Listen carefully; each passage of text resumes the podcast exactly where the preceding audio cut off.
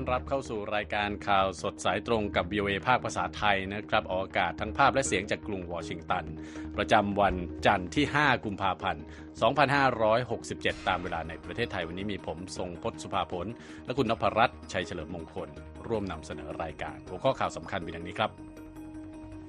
อเมริกาอังกฤษจับมือโจมตีทางอากาศใส่กลุ่มฮูตีวันอิสราเอลรุกคืบเมืองราฟากดดันผู้ลี้ภัยหลายแสนคน รัสเซียเผยยูเครนยิงปืนใหญ่ถล่มร้านเบเกอรี่ดับ 28 ราย ไทยและศรีลังการ่วมลงนามข้อตกลงการค้าเสรี ในส่วนเสริมข่าววันนี้นะครับมีรายงานที่นักวิเคราะห์ชี้ความสัมพันธ์ทางทหารรัสเซียกับเกาหลีเหนือ คือสภาวะที่ยากลำบากสำหรับจีน และส่งท้ายวันนี้นะครับ ส้มโอไทยลุยตลาดอเมริกา เปิดโจทย์ใหญ่ ผลไม้ไทยต้องไปต่อ ติดตามรายงานเหล่านี้ได้จาก VOA ภาคภาษาไทย กรุงวอชิงตันครับ ครับเริ่มกันที่สถานการณ์ในตัวนออกกลางครับคุณนพรัตน์ครับโดยกองทัพสหรัฐเปิดเผยนะครับว่าได้โจมตีทางอากาศเข้าใส่ระบบยิงขีปนาวุธของกลุ่มกบฏฮูตีในช่วงเช้าวันอาทิตย์ครับ โดยระบุว่าเป็นการป้องกันตนเองจากการเตรียมยิงขีปนาวุธของกลุ่มกบฏนี้ที่มุ่งเป้าไปที่เรือสินค้าที่เดินในทะเลแดงครับ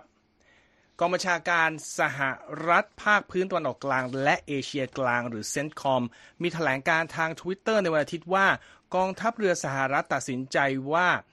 ระบบยิงขีปนาวุธของกลุ่มฮูตีในเยเมน สร้างภัยคุกคามต่อเรือของกองทัพสหรัฐ และเรือสินค้าในภูมิภาคนี้ และว่าการโจมตีครั้งนี้ คือการรับประกันเสรีภาพในการเดินเรือ และการสร้างความปลอดภัยในน่านน้ำสากลครับวันเสาร์นะครับ สหรัฐและอังกฤษ จมตีใส่เป้าหมายอย่างน้อย 36 จุดในเยเมน ซึ่งเชื่อมต่อกับกลุ่มฮูตี ส่วนใหญ่เป็นเครื่องยิงขีปนาวุธ ศูนย์เรดาร์และโดรนครับ ถือเป็นการโจมตีระลอกที่ 2 ต่อกลุ่มกบฏติดอาวุธที่มีอิหร่านหนุนหลังอยู่ กระทรวงกลาโหมสหรัฐหรือเพนทากอนมีแถลงการณ์ในวันเสาร์ด้วยว่ากองทัพสหรัฐ ได้ใช้เครื่องบินรบ FA-18 จากเรือบรรทุกเครื่องบิน USS Dwight D. Eisenhower ในการโจมตีเป้าหมายดังกล่าว และใช้เรือพิฆาต USS Gravely และ USS Carney ยิงจรวดโทมาฮอคจากทะเลแดงใส่เป้าหมายด้วยครับ เพนตากอนระบุในแถลงการณ์ว่าการโจมตีอย่างเจาะจงเป้าหมายนี้มีจุดประสงค์เพื่อขัดขวางและทำลายศักยภาพของกลุ่มฮูตี ในการข่มขู่คุกคามการค้าโลก และชีวิตของลูกเรือผู้บริสุทธิ์ และเพื่อตอบโต้ต่อการกระทำผิดกฎหมาย อันตรายและบ่อนทำลายเสถียรภาพนับตั้งแต่เกิดการโจมตีเมื่อวันที่ 11 และ 22 มกราคมปีนี้ และการโจมตีเรือบรรทุกน้ำมัน MV MV Marlin Luanda เมื่อวันที่ 27 มกราคมด้วยครับ ทางกลุ่มฮูตีออกมาประกาศทางสื่อสังคมออนไลน์เช่นกันว่าจะไม่ยอมแพ้ต่อการโจมตีของสหรัฐ และปฏิบัติการทางทหารต่ออิสราเอลจะดำเนินต่อไป จนกว่าอาชญากรรมสังหารล้างเผ่าพันธุ์ในกาซาจะยุติลง และบอกด้วยว่าความก้าวร้าวของสหรัฐและอังกฤษต่อเยเมน จะต้องถูกตอบโต้ด้วยการยกระดับความรุนแรงเช่นกันครับ เพนทากอนระบุต่อไปด้วยว่าได้โจมตีใส่เป้าหมายที่เป็นคลังอาวุธ ระบบยิงขีปนาวุธ และระบบป้องกันการโจมตีทางอากาศ เรดาร์และเฮลิคอปเตอร์ของกลุ่มฮูตี ขณะที่กองทัพอังกฤษเปิดเผยว่าได้โจมตีใส่สถานีควบคุมโดรนทางตะวันตกของกรุงซานาเมืองหลวงของเยเมน ซึ่งเชื่อว่ากลุ่มฮูตีใช้ในการส่งโดรนโจมตีในทะเลแดงครับคุณทรงพจน์ครับการโจมตีระลอกที่ 2 ใส่เป้าหมายกลุ่มฮูตีครั้งนี้เริ่มขึ้นเมื่อวันศุกร์นะครับ โดยสหรัฐระดมโจมตีทางอากาศ ใส่ที่ตั้งของกลุ่มกองกำลังติดอาวุธที่อิหร่านสนับสนุนทั้งในอิรักและซีเรีย เพื่อตอบโต้การจู่โจมด้วยโดรนที่ปลิดชีพทหารอเมริกัน 3 รายในจอร์แดนเมื่อสุดสัปดาห์ที่แล้วนะครับการโจมตีเกิดขึ้นในพื้นที่ 7 แห่งนะฮะ ซึ่งมีเป้าหมายในนั้นรวม 85 จุดด้วยกัน รวมถึงฐานบัญชาการ ศูนย์เข่ากลอง คลังแสงขีปนาวุธโดรนและกระสุนปืนนะครับ ไปจนถึงสิ่งปลูกสร้างที่กลุ่มทหารใช้ติดต่อกับกลุ่มกองกำลังคุด ซึ่งเป็นกลุ่มที่กองกำลังพิทักษ์การปฏิวัติอิสลามของอิหร่าน ใช้สารสัมพันธ์และติดอาวุธให้กับ กลุ่มกองกำลังต่างๆนะครับคาดว่ามีรายงานผู้เสียชีวิตเกือบ 40 คน บาดเจ็บ 23 คนนะครับประธานาธิบดีโจไบเดนกล่าวในแถลงการว่าสหรัฐไม่ได้สแสวงหาความขัดแย้งในตอนออกกลาง หรือที่อื่นใดในโลก แต่ขอให้ผู้ที่หวังจะทำอันตรายเรารู้ไว้ว่าถ้าคุณทำร้ายคนอเมริกัน เราก็จะตอบโต้ทางด้านกระทรวงการต่างประเทศอิหร่านนะครับกล่าวว่าการโจมตีของสหรัฐถือเป็นการละเมิดอธิปไตยเหนือดินแดนของซีเรียและอิรัก และแสดงให้เห็นถึงความผิดพลาดเชิงยุทธศาสตร์อีกครั้งของสหรัฐ ซึ่งจะยิ่งสร้างความตึงเครียดในภูมิภาคตะวันออกกลาง ทางรัสเซียขอให้มีการประชุมฉุกเฉินของคณะมนตรีความมั่นคงสหประชาชาติ เพื่อหารือในประเด็นนี้ทันทีขณะเดียวกันรัฐมนตรีต่างประเทศสหรัฐ แอนโทนีบริงเคนเดินทางเยือนตนออกกลางอีกครั้งในวันอาทิตย์นะครับ เพื่อใช้ความพยายามทางการทูตในการหาทางออกของความขัดแย้งในภูมิภาคนี้ครับคุณนพรัตครับยังอยู่กันที่สงครามในฉนวนกาซานะครับ โดยกลุ่มติดอาวุธในปาเลสไตน์ในฉนวนกาซายังคงเดินหน้าโจมตีใส่ทหารอิสราเอลในวันอาทิตย์ครับแม้ว่ากองทัพอิสราเอลจะส่งทหารและรถถังบุกโจมตีอย่างต่อเนื่อง ซึ่งเป็นสัญญาณที่แสดงให้เห็นว่ากลุ่มฮามาสยังคงควบคุมพื้นที่บางส่วนของกาซาไว้ได้ครับ นายกรัฐมนตรีอิสราเอลเบนจามินเนทันยาฮูกล่าวในการประชุมคณะรัฐมนตรีประจำสัปดาห์ว่ากองทัพอิสราเอลได้ทำลายหน่วยทหารของกลุ่มฮามาสไปแล้ว 17 หน่วยจาก 24 หน่วย โดยส่วนที่เหลืออยู่นั้นกระจายกำลังกันในภาคใต้ของกาซารวมทั้งที่เมืองราฟาติดกับชายแดนอียิปต์ด้วย การรุกคืบของกองทัพอิสราเอลที่เมืองราฟาแสดง สร้างแรงกดดันให้กับผู้ลี้ภัยชาวปาเลสไตน์หลายแสนคนที่อาศัยอยู่ที่นั่น และยังสร้างความกังวลใจให้กับอียิปต์ที่ประกาศไว้แล้วว่า จะไม่รับผู้ลี้ภัยชาวปาเลสไตน์เข้าประเทศครับ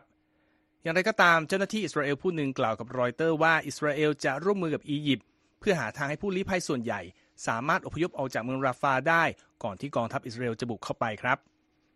ขณะเดียวกันมีรายงานว่าอิสราเอลโจมตีทั้งทางอากาศ และภาคพื้นดินใส่เมืองราฟาทำให้มีผู้เสียชีวิตหลายคน รวมทั้งการโจมตีบ้านหลังหนึ่งที่ทำให้เด็กผู้หญิงเสียชีวิตสองคน ส่วนที่เมืองคานยูนิส มีรายงานการโจมตีของอิสราเอลเมื่อคืนวันเสาร์ทำให้มีผู้เสียชีวิต3คน โดยฐานอิสราเอลสามารถยึดฐานที่มั่นของกลุ่มฮามาสในเมืองดังกล่าว และสังหารนักรบฮามาสหลายคนครับขณะเดียวกันกระทรวงสาธารณสุข คาซาเปิดเผยว่าตั้งแต่สงครามอิสราเอลฮามาสปะทุขึ้นมาเมื่อเดือนตุลาคม มีประชาชนในกาซาเสียชีวิตไปแล้ว 27,635 คน และบาดเจ็บ 66,630 คนจากการโจมตีของอิสราเอล และในวันเสาร์ประชาชนหลายพันคนในอิสราเอล ชุมนุมประท้วงเรียกร้องให้นายกรัฐมนตรีอิสราเอลเบนจามินเนทันเบนจามินเนทันยาฮูลาออกจากตำแหน่ง และจัดการเลือกตั้งใหม่ หลังจากที่รัฐบาลชุดนี้ยังไม่สามารถจะทำแผนช่วยเหลือตัวประกันที่ยังถูกกลุ่มฮามาสควบคุมตัวไว้ และยุติสงครามในกาซาได้ครับจนถึงขณะนี้คาดว่ามีตัวประกันที่ถูกควบคุมตัวไว้มากกว่า 130 คน ท่ามกลางการเจรจาระหว่างกลุ่มฮามาสกับอิสราเอล โดยมีอียิปต์กาตาร์และสหรัฐเป็นตัวกลางไกล่เกลี่ย เรื่องการจะทำข้อตกลงหยุดยิงแลกกับตัวการปล่อยตัวประกันที่เหลือให้เป็นอิสระครับคุณทรงพจน์ ครับ จากเรื่องสถานการณ์ในตอนออกกลางนะครับ เราขยับไปที่สงครามในยูเครนกันต่อนะครับคุณนพรัตน์ครับ รัสเซียรายงานในวันอาทิตย์นะครับ บอกว่ากองทัพยูเครนได้โจมตีใส่ร้านเบเกอรี่ และร้านอาหารแห่งหนึ่ง ในเขตปกครองลูฮันสก์ทางภาคตะวันออกของยูเครนนะครับทำให้มีผู้เสียชีวิตอย่างน้อย 28 คน รวมทั้งสตรี 9 คนและเด็ก 1 คนครับ เจ้าหน้าที่ในเมืองลิซิเชนส์นะครับซึ่งรัสเซียครอบครองอยู่กล่าวว่ายูเครนได้โจมตีใส่ร้านเบเกอรี่แห่งหนึ่งในเมืองดังกล่าวเมื่อวันเสาร์โดยใช้ระบบยิงจรวดแบบเคลื่อนที่ไฮมาสซึ่งได้รับมาจากสหรัฐนะครับผู้ว่าการเขตปกครองลูฮันสก์เลโอนิดปาเชสนิกที่ได้รับแต่งตั้งโดยรัสเซียกล่าวนะครับ ว่ากองทัพยูเครนโจมตีใส่ร้านเบเกอรี่ที่เต็มไปด้วยลูกค้า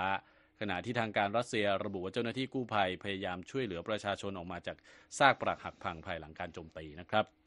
ทางยูเครนยังไม่ได้ออกมาแสดงความเห็นเกี่ยวกับการโจมตีครั้งนี้และทางรอยเตอร์ก็ยังสามารถไม่สามารถยืนยันได้ว่ามีการใช้อาวุธชนิดใดในการโจมตีโฆษกกระทรวงการต่างประเทศรัสเซียมาเรียซาคาโรวากล่าวประณามการโจมตีของยูเครนครั้งล่าสุดโดยระบุว่า จากข้อมูลเบื้องต้นพบว่าเป็นอาวุธของชาติตะวันตก และว่าชาติตะวันตกควรทบทวนการสนับสนุนด้านการเงินต่อกรุงเคียฟ ที่ถูกใช้ไปในการสังหารประชาชน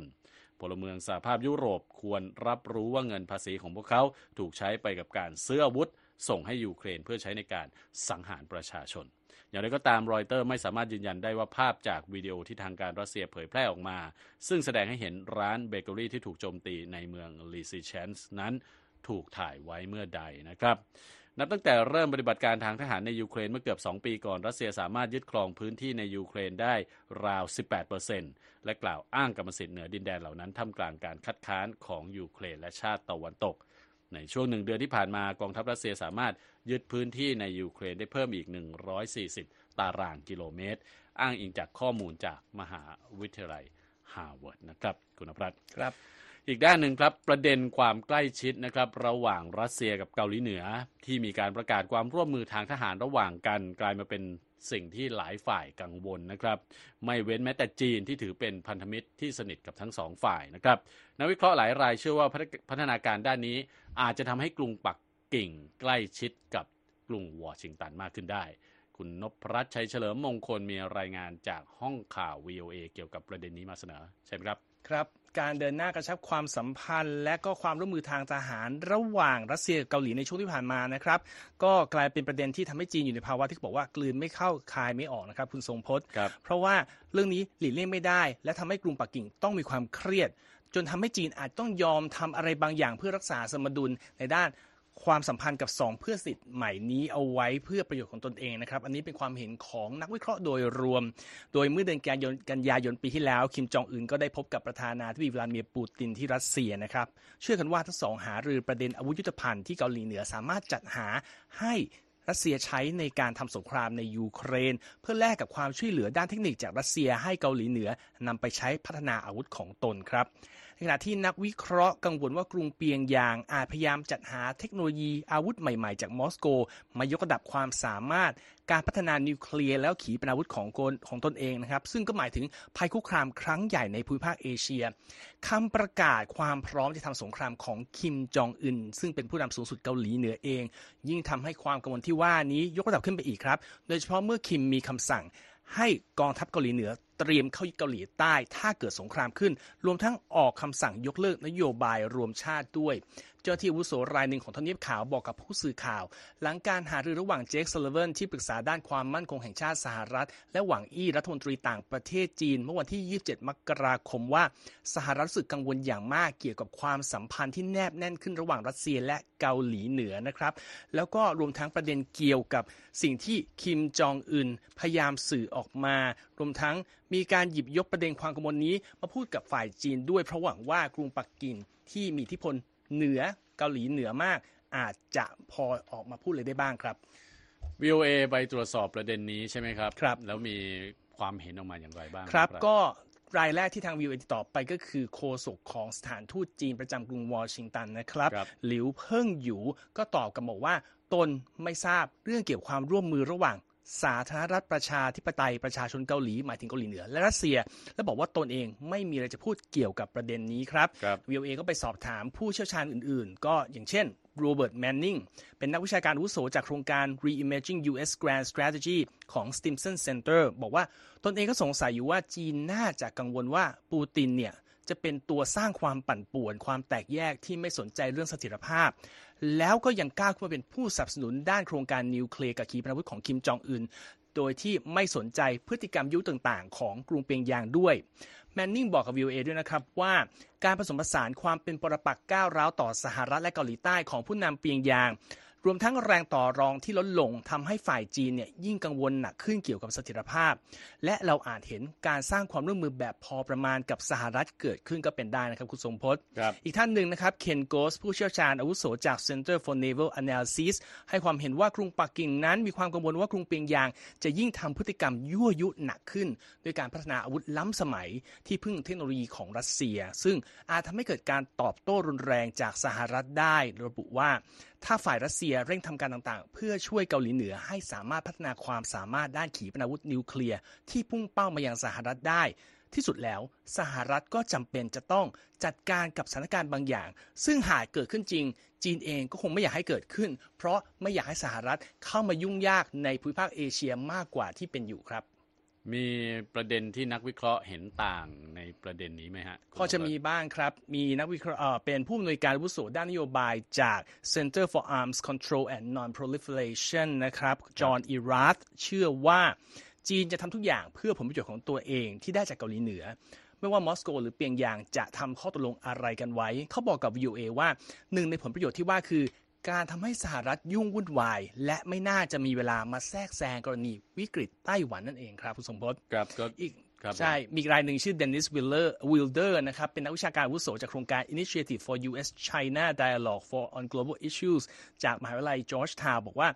ถ้าจีนจะใช้แรงต่อรองใดๆของตนต่อเกาหลีเหนือ ก็เพื่อสนองเป้าหมายตนเอง ไม่ใช่เรื่องสหรัฐครับ อืม ก็มีความเห็นนักวิเคราะห์มากมายหลายฝ่ายนะครับครับสรุปความเห็นของนักวิเคราะห์เหล่านี้เขาว่ากันอย่างไรเอ่อ จีนกับสหรัฐเนี่ยอืมต้องการอะไรจากกันและกันเกี่ยวกับเรื่องนี้เดนนิสวิลเดอร์นะครับที่เพิ่งพูดถึงชื่อไปจากมหาวิทยาลัยจอร์จทาวน์บอกว่ากรุงปักกิ่งคงต้องการหลีกเลี่ยงการถือกำเนิดอำนาจใหม่ ที่จะมางัด กับเกาหลีเหนือ แล้วก็ไม่ต้องการสร้างปัญหาใหม่ในภูมิภาคเอเชียตะวันออกเฉียงเหนือ จีนต้องการคงสถานภาพความเป็นอยู่ของตนเองหรือว่า status quo เพื่อเดินหน้าทำเรื่องของตนต่อไป ส่วนสหรัฐสิ่งต้องการจากจีนง่ายๆครับข้อมูล เพราะไม่ทราบว่าตอนนี้เกาหลีเหนือกับรัสเซียเขาทำอะไรกันอยู่ อืมครับผมขอบคุณครับสำหรับรายงานวิเคราะห์นะครับความร่วมมือระหว่างรัสเซียกับเกาหลีเหนือ ซึ่งส่งผลกระทบในหลายด้านนะฮะครับรวมทั้งจีนแล้วก็สะเทือนมาถึงสหรัฐด้วยนะครับ คุณผู้ฟังสามารถติดตามรายงานชิ้นนี้ได้อีกครั้งทางเว็บไซต์ voa thai com นะครับ แล้วก็ติดตามเราได้ทางสื่อสังคมออนไลน์ต่าง ๆ นะครับ ไม่ว่าจะเป็น Facebook Instagram YouTube ก็เข้าไปกด subscribe เราได้ครับนะครับแล้วรวมทั้ง X ด้วยครับ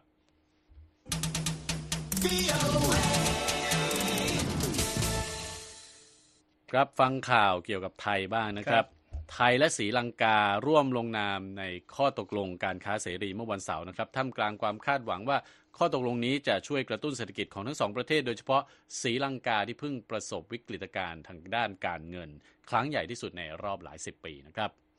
นายกรัฐมนตรีไทยเศรษฐาทวีสินเดินทางถึงกรุงโคลัมโบเมื่อวันเสาร์เพื่อร่วมลงนามในข้อตกลงการค้าเสรีและข้อตกลงอื่นๆนะครับ แล้วก็จะร่วมงานเฉลิมฉลอง ครบรอบ 76 ปี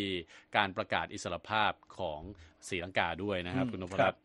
นายกรัฐมนตรีเศรษฐากล่าวกับสื่อมวลชนหลังการลงนามนะครับบอกว่าข้อตกลงนี้จะช่วยสร้างโอกาสทางธุรกิจอย่างมหาศาลให้กับทั้งสองฝ่าย เราสนับสนุนให้ภาคเอกชนมองหาลู่ทางการค้าและการลงทุนระหว่างกันนะครับ โดยข้อมูลจากธนาคารกลางศรีลังกาบอกนะครับว่ามูลค่าการค้าระหว่างไทยกับศรีลังกาเนี่ยไม่น้อยนะครับอยู่ที่ระดับ 460 ล้านดอลลาร์นี่เป็นข้อมูลเมื่อครับปี 2021 โดยสินค้าหลักที่ศรีลังกาส่งออกไปยังไทยก็คือชาและอัญมณี ส่วนที่ไทยส่งออกไปยังศรีลังกานะฮะก็มีทั้งอุปกรณ์อิเล็กทรอนิกส์อาหารนะครับยางพลาสติก แล้วก็ยารักษาโรคด้วยนะครับ คุณโนภรัตน์ครับครับ มาดูข่าวบันเทิงกันบ้างไหมครับ คุณทรงพครัจบน์ผม ก็คือว่าในวันอาทิตย์ตามเวลาสหรัฐนะครับ เป็นวันที่จัดงานใหญ่ของวงการดนตรีสหรัฐก็คือ Grammy Awards 2024 นะครับ ปีนี้ที่น่าสนใจคือผู้ที่ได้รับการเสนอชื่อเข้าชิงรางวัลใหญ่ๆ เป็นผู้หญิงเกือบทั้งหมดครับ คุณทรงพจน์ครับหนึ่งในนั้นก็คือศิลปินเอ่อแนว R&B ป๊อปและฮิปฮอปชื่อ SZA นะครับ ได้เข้าชิงถึง 9 รางวัล อันตามมาด้วย Victoria Monét แล้วก็ Phoebe Bridgers เข้าชิง รายละ 7 สาขา ทีนี้ในส่วนของรางวัลที่น้อยผู้ที่ได้รับเข้าชิงเสนอ ได้รับการเสนอเข้าชิงรางวัลน้อยกว่านั้นเนี่ยเป็นทั้งเดี่ยวและวง ส่วนใหญ่เป็นผู้หญิงแล้วคุณทรงพจน์ครับมีทั้ง Taylor Swift Olivia Rodrigo Miley Cyrus Billie Eilish และอีกมากมาย อีกน่าสนใจคือเรื่องของแฟนภาพยนตร์บาร์บี้ อาจจะไม่ผิดหวังจากเวทีนี้เหมือนกับที่แกรมเอ่อที่ออสการ์นะครับ เพราะว่าผลงานซาวด์แทร็กได้เข้าชิงถึง 11 รางวัลเลยทีเดียว แล้วก็มีสถิติใหม่ ๆ ที่น่าสนใจในงานปีนี้นะครับ คือถ้าซีซ่าหรือจ a น e l โมเน่ศิลปินชื่อดังคนหนึ่งได้รับรางวัลอัลบั้ม of the year หรือรางวัลแห่งปี จะเป็นครั้งแรกในรอบ 20 กว่าปีที่ศิลปินผู้หญิงผิวสีได้รางวัลนี้ แต่ถ้าเป็น Taylor Swift เธอจะทำสถิติว่าเป็นคนแรกที่รางวัลนี้ถึง 4 ครั้งนะครับที่เป็นคนอื่นเช่นลาน่าเดลเรหรือไมลี่ไซรัสถ้าเธอได้ก็จะเป็นครั้งแรกที่ใครสักคนได้รางวัลแกรมมี่ครับก็ติดตามกันนะครับ คืนนี้ตามเวลาในสหรัฐ คืนนี้ตามเวลาในสหรัฐที่เมืองไทยนี่ประมาณกี่โมง ก็คงจะประมาณอีกไม่กี่ชั่วโมงนี่เองนะคือมันมันสองทุ่มที่ฝั่งเวสต์โคสก็คืออเกือบเที่ยงที่ไทยนะสิบเอ็ดโมงเช้าที่ไทยโอเนี่ยเคโอเค ใครที่เป็นแฟนอ่า ศิลปินเหล่านี้ก็ติดตามได้นะครับ ว่าครับใครที่จะสร้างประวัติศาสตร์มีหลายด้านกันที่รอสร้างประวัติศาสตร์กันอยู่นะครับครับจากเรื่องของวงการเพลงมาที่วงการภาพยนตร์กันบ้างนะครับ อากายนะครับ ภาพยนตร์ของบริษัท Apple Studios ที่มีทุนสร้าง 200 ล้านดอลลาร์ และเต็มไปด้วยดาราชื่อดังนะครับทำท่าจะกลายเป็นหนังเรื่องแรกของ Apple ที่คว่ำไม่เป็นท่านะครับ หลังจากเปิดตัวได้เพียง 18 ล้านดอลลาร์ในตลาดอเมริกาเหนือ แม้จะครองอันดับหนึ่งในตลาดหนังทำเงินสัปสัปดาห์นี้ได้ก็ตาม Apple Studio เริ่มผลิตหนังออกมาฉายเมื่อปี 2019 นะครับ สามารถคว้ารางวัลอสการ์ภาพยนตร์ยอดเยี่ยมไปได้จากเรื่องโคด้าเมื่อ 3 ปีก่อน โดยปีนี้ Apple Studios ประสบความสำเร็จทั้งเงินและกล่องกับหนังหลายเรื่องนะครับ รวมทั้ง Killers of the Flower Moon และ Napoleon ด้วย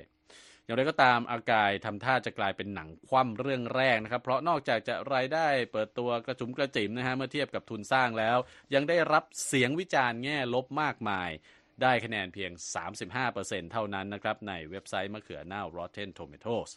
อันดับ 2 ตกเป็นของ The Chosen นะครับ ที่อ้างอิงจากซีรีส์แนวดราม่าเกี่ยวกับชีวิตของพระเยซู เก็บรายได้ไปเพียง 6 ล้านดอลลาร์ สัปดาห์เปิดตัว อันดับ 3 The Beekeeper อยู่ในอันดับมา 4 สัปดาห์นะครับ เก็บรายได้เพิ่มอีก 5.3 ล้านดอลลาร์ อันดับ 4 Wonka เข้าฉาย 8 สัปดาห์แล้วนะครับทำเงินในอเมริกาเหนือทะลุ 200 ล้านดอลลาร์ ล่าสุดเก็บไปอีก 4.8 ล้านดอลลาร์ และอันดับ 5 Migration หนังแอนิเมชันเรื่องของนกอพยพ เก็บเงินไป 4.1 ล้านดอลลาร์ในสัปดาห์ล่าสุดนะครับ ครับคุณขอผู้เพิ่มฟังแก้อะแก้แค่แค่ข่าวนิดนึงครับครับแกรมมี่นะครับมีเอ่อเริ่มเวลาสองทุ่มตามเวลาที่ฝั่งตะวันออกของอเมริกาก็คือ8โมงเช้าวันจันทร์ที่ไทยครับ8โมงเช้าวันจันทร์ใช่ นี่ก็อีกประมาณ 1 ชั่วโมง ครับ ครับผม คุณฟังกำลังรับฟังข่าวสดสายตรงจาก Voice of America นะครับ เดี๋ยวเรื่องสุดท้ายวันนี้ไปฟังเรื่องของส้มโอไทยบุกตลาดอเมริกาครับ คนที่มาอยู่อเมริกานานๆก็อาจจะคิดถึงส้มโอนะแน่นอนครับเพราะว่าไม่หายากนะส้มโอไทยที่จะมาเอแต่ส้ขายโอประเทศอื่น ใช่ แต่ว่าตอนนี้นะครับส้มโอไทยเป็นผลไม้ชนิดล่าสุดนะครับที่เข้ามาตีตลาดสหรัฐ รวมกับผลไม้ไทยชนิดอื่นๆอีกมากมายนะครับ8ชนิดด้วยกัน ซึ่งก็ต้องบอกว่ามีกระแสตอบรับที่ดี ทั้งในเรื่องของรสชาติที่ถูกปากและคุณภาพนะครับ ปัญหาก็คือค่าใช้จ่ายที่ในการขนส่งที่สูงกว่าประเทศคู่แข่งนะครับ วันนี้คุณสุภกิจพัทรธีรานนท์นะครับ ผู้สื่อข่าวของ VOA ภาคภาษาไทยประจำนครลอสแอนเจลิส มีรายงานเรื่องส้มโอไทยมาเสนอครับ And this pomelo arrived ส้มโอไทยหรือ Thai pomelo ที่ถือเป็นผลไม้พันธุ์แปลกและหายาก หรือ Exotic Fruit ของชาวอเมริกัน กลายเป็นผลไม้ไทยชนิดที่ 8 ที่ผ่านเงื่อนไขมาตรการนำเข้าจากทางการสหรัฐ จนสามารถเริ่มวางขายและตีตลาดในอเมริกาได้สำเร็จ เมื่อฤดูร้อนของปีที่ผ่านมา สหรัฐอเมริกาเนี่ยเพิ่งจะอนุญาตให้เราสามารถส่งส้มโอด้วยวิธีการฉายรังสีเป็นผลไม้ชนิดที่ 8หลังจากที่ใช้เวลามาประมาณ 15 ปีจาก 7 ชนิดแรกนะคะที่อนุญาตไปเมื่อปี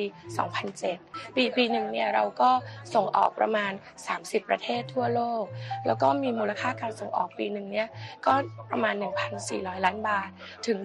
1,600 ล้านบาทนะคะ ตอนนี้เราก็ส่งผลไม้มาหลายอย่างเหมือนกัน แต่ที่ดังที่สุดก็คือมะพร้าวมะพร้าวนี่ถือมาอันดับหนึ่งแล้วก็มีมะขามหวาน ซึ่งอันนี้ก็เราก็ได้อีกตัวหนึ่งก็คือส้มโอที่สามารถจะสามารถส่งออกมาจากประเทศไทยได้ ก็จะเป็นอันนี้เป็นถือว่าเป็น exotic fruit สิ่งที่แบบหายากอะส่วนใหญ่ก็อาจจะเป็นคนเอเชีย หรือคนฝรั่งที่เคยไปเมืองไทย แล้วเคยไปทานส้มโอ แต่ไม่สามารถหาซื้อในที่นี่ได้ก็โออันนี้ครับเป็นโอกาสที่ดี ความเป็นผลไม้เมืองร้อนที่คนอเมริกันส่วนใหญ่ยังไม่ค่อยรู้จักมากนัก และอาจจำเป็นต้องใช้เวลาเพื่อสร้างการรับรู้ แต่หลายคนเชื่อมั่นว่าคุณภาพของส้มโอไทยสายพันธุ์บุกเบิกทั้ง 5 สายพันธุ์ คือขาวน้ำผึ้งขาวแตงกวา ขาวใหญ่ ทองดี และทับทิมสยาม ที่โดดเด่นในเรื่องรสชาติ เกล็ดเนื้อใหญ่ สีสันหลากหลายน่ารับประทาน จะเป็นแนวทางใหม่ที่สร้างความประทับใจ และเติบโตในตลาดผลไม้อเมริกาได้ไม่ยาก Overall, the American palate is more and more open to um, exotic fruits. ทีมเชอร์รองประธานฝ่ายขายของบริษัท HC Food บริษัทนำเข้าสินค้าไทยและจัดจำหน่ายในสหรัฐมองว่า การจะทำให้ส้มโอขายในตลาดสหรัฐได้ง่ายขึ้น อาจจะต้องมีกระบวนการให้ผู้บริโภคได้รู้จัก และเคยลิ้มลองมาก่อนเลือกตัดสินใจในการเดินซื้อสินค้าตามซูเปอร์มาร์เก็ตซึ่งร้านอาหารไทยอาจจะเป็นหนึ่งในกลไกที่สำคัญ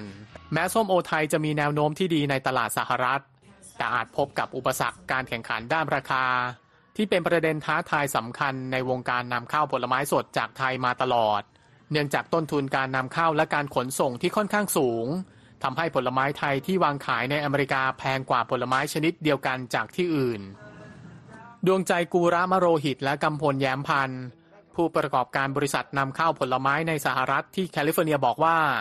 ต้นทุนที่สูงกว่าคู่แข่ง เป็นปัจจัยสำคัญต่อการแข่งขัน ของเมืองไทยยังแพงอยู่ แพงกว่าของเวียดนามประมาณ 20 เหรียญ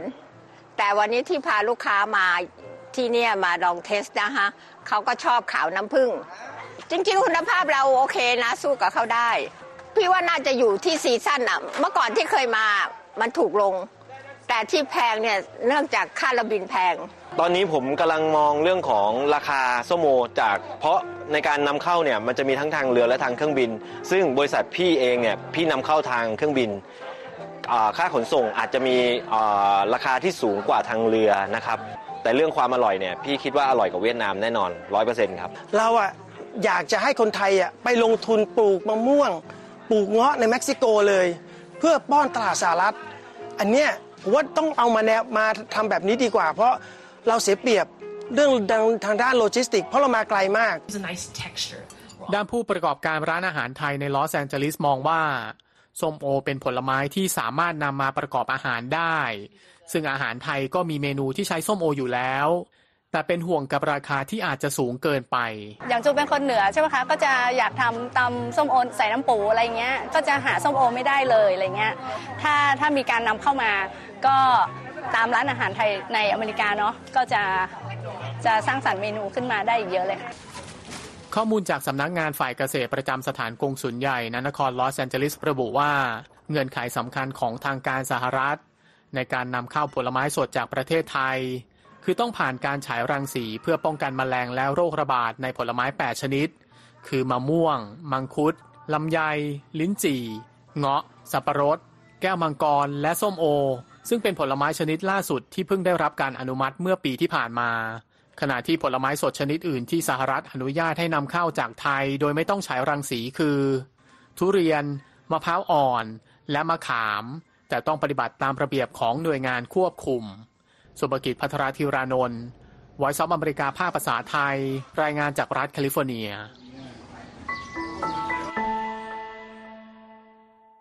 ครับเรื่องของผลไม้ไทยในตลาดอเมริกานะครับส่งท้ายข่าวสดสายตรงจาก VOA ภาคภาษาไทย กรุงวอชิงตันวันนี้ ผมทรงพศสุภาผลและคุณนพรัตน์ชัยเฉลิมมงคลต้องลาไปก่อน สวัสดีครับ สวัสดีครับ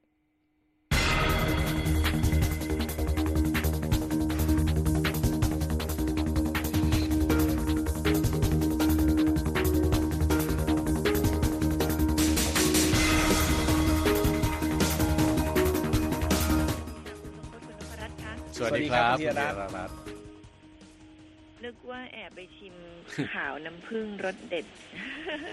ตาผมตาโปรยทับทิมๆสยามก็สีสันสวยงามนะคะ ไปถึงที่นั่นไหมคะทับทิมสยาม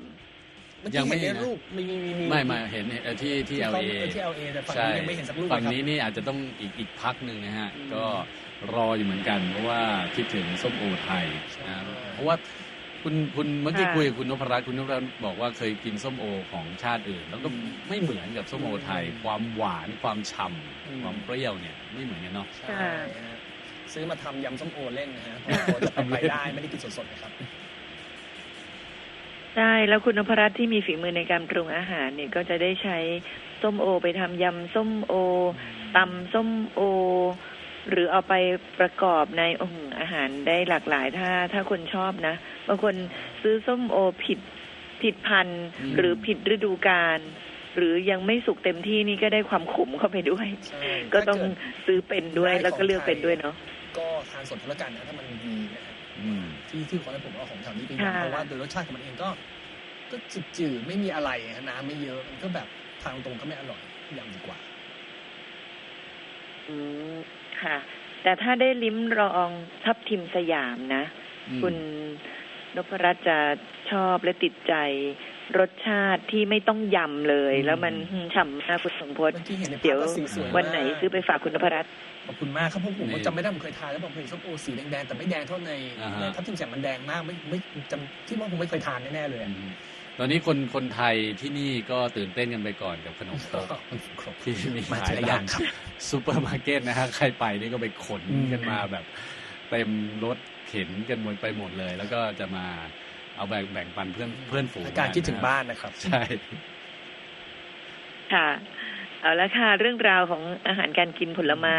และเรื่องต่างๆที่น่าสนใจวันนี้ขอบคุณ VOA มากนำโดยคุณทรงพจน์คุณนพรัตน์และทีมงานนะคะ วันนี้สวัสดีค่ะ สวัสดีครับ ดิฉันจะกลับมาเจ็ดนาฬิกาสามสิบนาทีค่ะ วันนี้ซึ่งดูแลเป็นคณะกรรมการการศึกษาการจัดทำและติดตาม